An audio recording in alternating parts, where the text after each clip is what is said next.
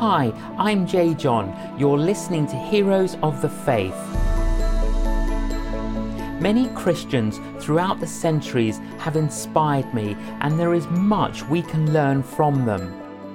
I have been writing about some of my heroes of the faith, and here they are, read by my wife, Killy. The 17th century in England was a time of constant and often violent controversies over religion and politics. Despite finding himself cruelly vulnerable at the centre of many of these, Richard Baxter managed, as both pastor and writer, to proclaim Christ in a remarkable way. Baxter was born in Shropshire in 1615. When he was 10, his father, who had been a drunk, had a dramatic conversion to Christ.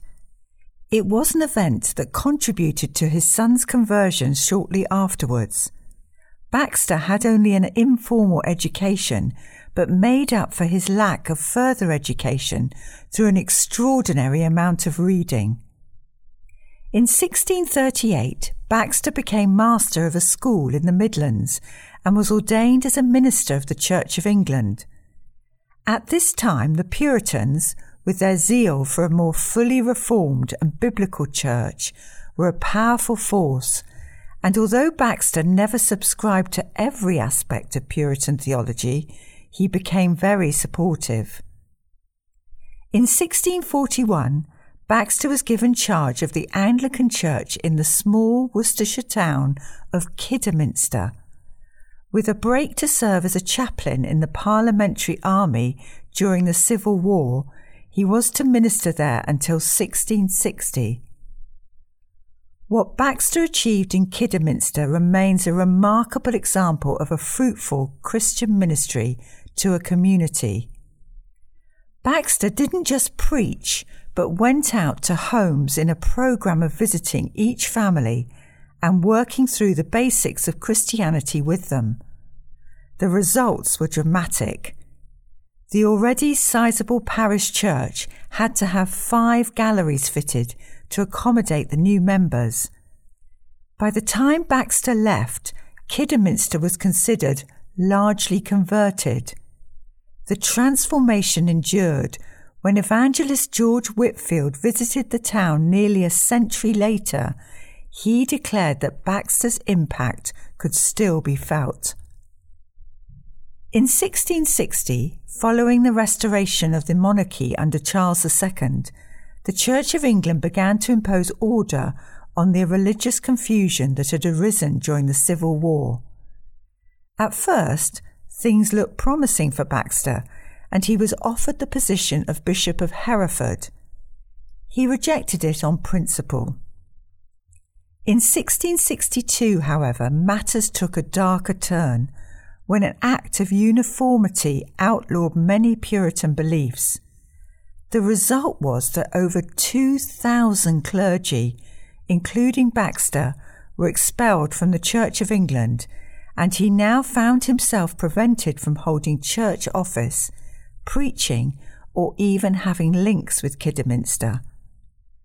Tragically, this supreme pastor and preacher was now prevented from access to either parish or pulpit. For the next quarter of a century, Baxter, based in London, found himself restricted and persecuted by the state. He was regularly fined and imprisoned for 18 months. With most of the doors to ministry blocked, Baxter threw his considerable energies into writing.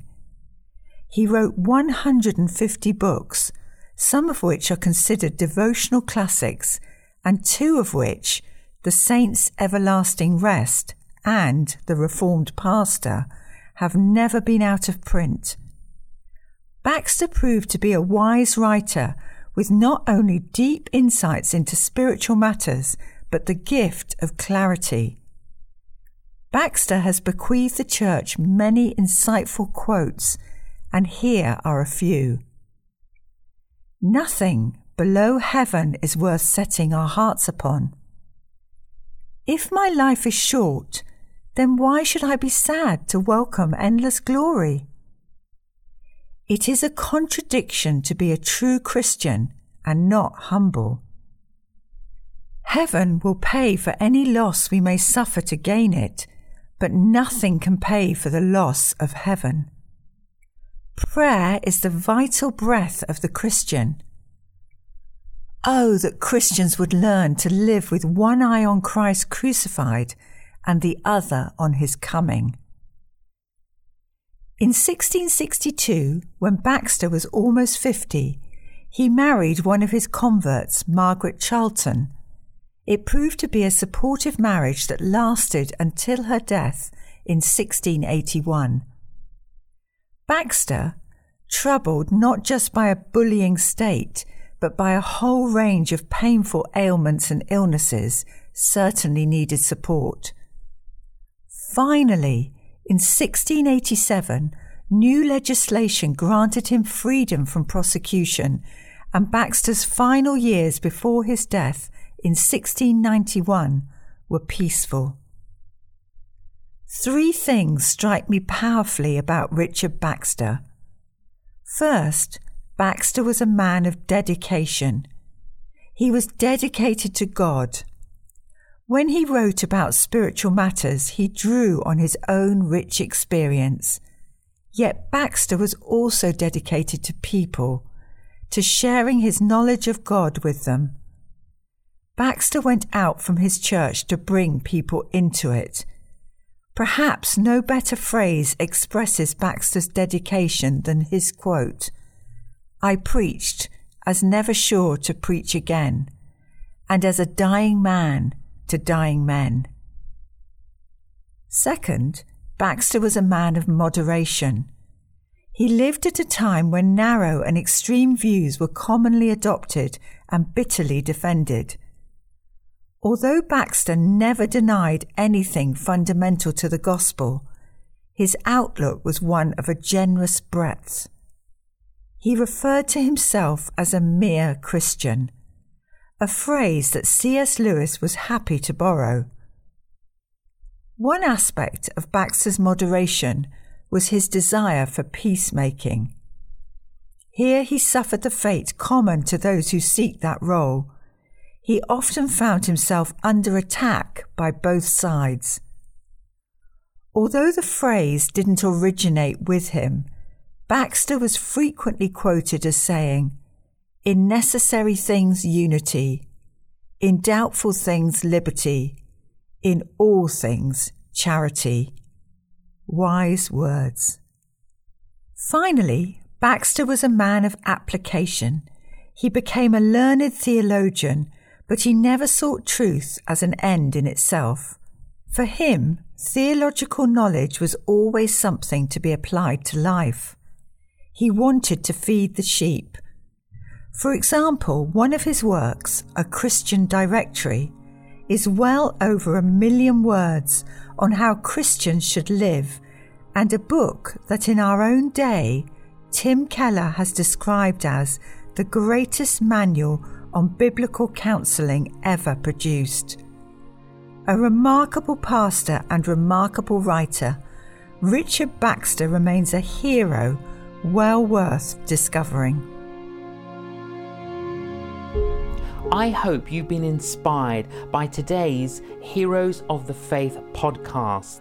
Please visit our website, canonjjohn.com, where you can sign up to receive future blogs direct to your inbox.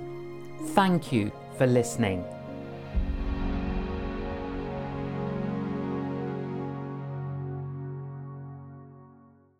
If you could ask God anything, what would you ask?